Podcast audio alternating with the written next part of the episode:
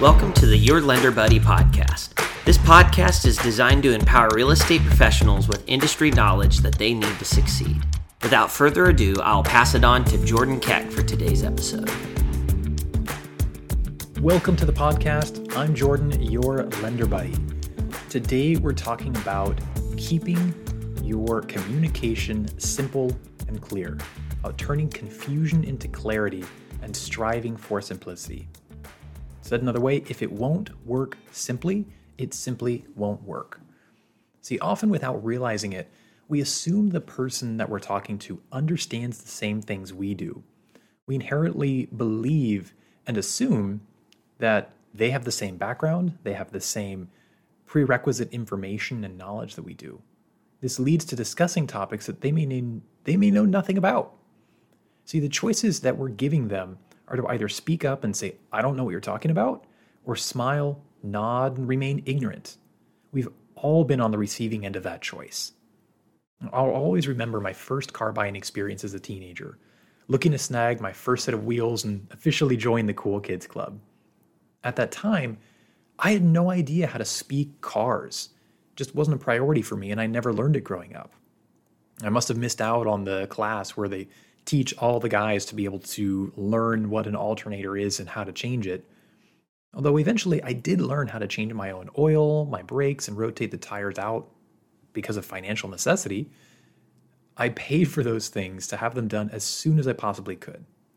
So knowing next to nothing about cars, it was intimidating for me to look at cars with this feeling that I was expected to know what made a car good or bad when I was buying one. I had no idea.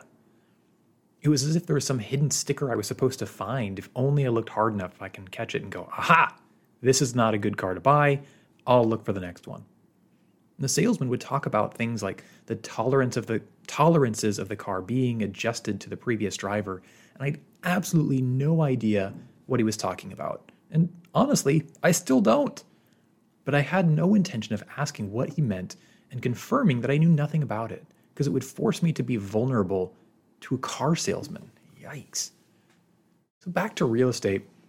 The most important and really the only job that we have is to help our clients understand their options and set realistic expectations.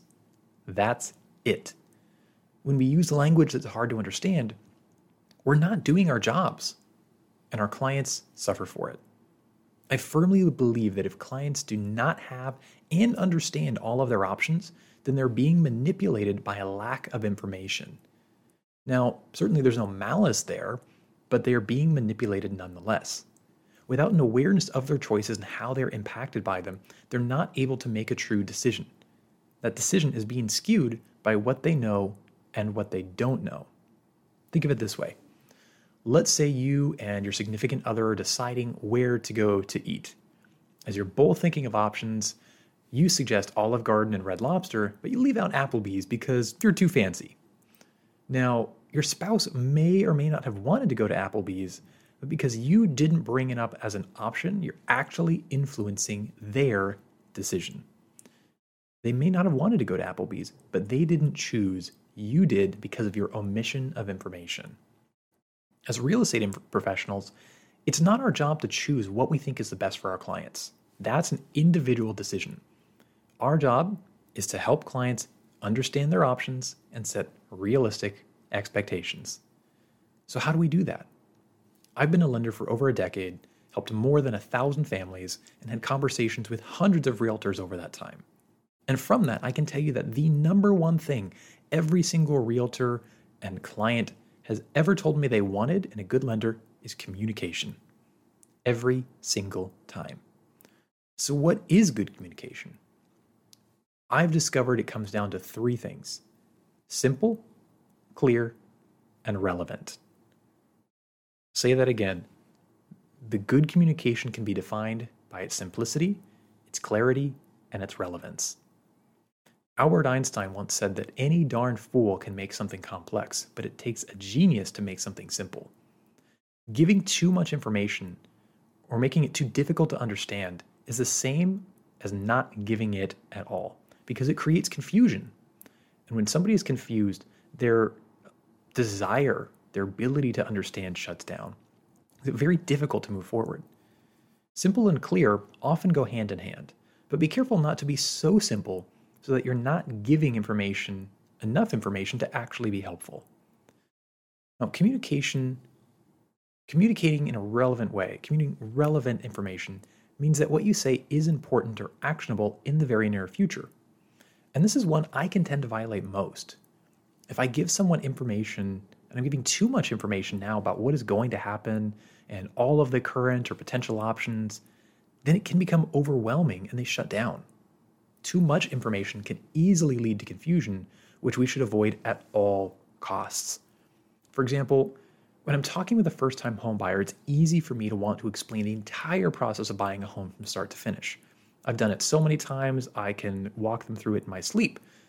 And so long as it's simple and it's clear, it's all valuable, right? Wrong. Just imagine sitting down for a Math one oh one course, and the teacher suddenly begins a lecture on advanced quantum calculus.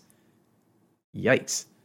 Now, that's what I used to do when I was early in my career. I would give people way too much information, overwhelm them because I thought I was giving them good value, when in reality, it got in the way of them understanding their options. Instead, I now give a broad and simple overview of what is to come without going into too many of the details about things in the future. And I remind people that they will be getting more information along the way when it becomes relevant. There's a big difference between withholding information and giving it at the proper time. When you withhold information when it's relevant, it's manipulation. When you withhold information when it's not relevant, you're blessing your clients with simplicity and understanding. The benefits of communicating clearly, communicating clearly with simplicity, clarity, and relevance is enormous. Client loyalty and conversions will increase, referrals will go up, misunderstandings and sale fails will go down, and the amount of time spent putting out fires will drop. If you want to become better at what you do, this is the way to do it. To apply this to your business, start with a communication audit. Think about your standard conversations at each step of the process with new clients. Everything from a first buyer or seller consultation and what your negotiation strategies are when you're deciding to write a contract, how you're negotiating repairs, all of those standard milestones. Think about those. What areas do clients seem to have the most questions? In what areas are you certain they understand perfectly?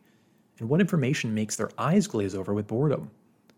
Begin thinking about these and writing out different ways you could explain a topic while being as clear and simple as possible so that anyone could understand. Often we get caught up thinking about the information that we want to convey and less about how it's being understood at the other end. It's far easier to add complexity to more advanced situations or clients when needed than it is to remove it. So start with the basics. Now, if you're intimidated by the thought of this exercise, I mean, communication audit, yikes, you're not alone. It can seem daunting at first, but there is help. You don't have to start from scratch or reinvent the wheel. I'd recommend reaching out to your principal broker or another top agent in your office or company and ask what their conversations sound like. Chances are they already have a great system and dialed-in communication that you can adapt to your style. And I found that most top producers would love to be able to help if you ask them and genuinely want to apply it into your business.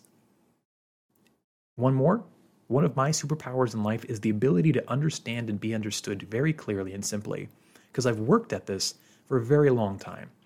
So I'm also happy to help and can walk you through getting started if you'd like. See, our jobs are to help clients understand their options and set realistic expectations.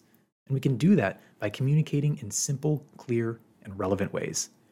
Personally, improving my ability to communicate this way has been the most impactful thing I have ever done in my business, and I believe that it will do the same for you if you commit to it. Thank you for listening to the podcast. If you found this episode helpful, be sure to subscribe and leave a review. Have a wonderful day, and let's continue to elevate real estate together. This podcast has been brought to you by Jordan Keck, N M L S number one oh one seven three four one, branch manager at Advantage Mortgage Incorporated, five nine five five Shoreview Lane North Suite two hundred, Kaiser, Oregon nine seven three zero three, company N M L S one seven seven zero five nine nine, equal housing lender. Jordan Keck is licensed in Oregon, Arizona, California, Colorado, Idaho, Montana, Texas, and Washington. Until next time, thanks again for listening.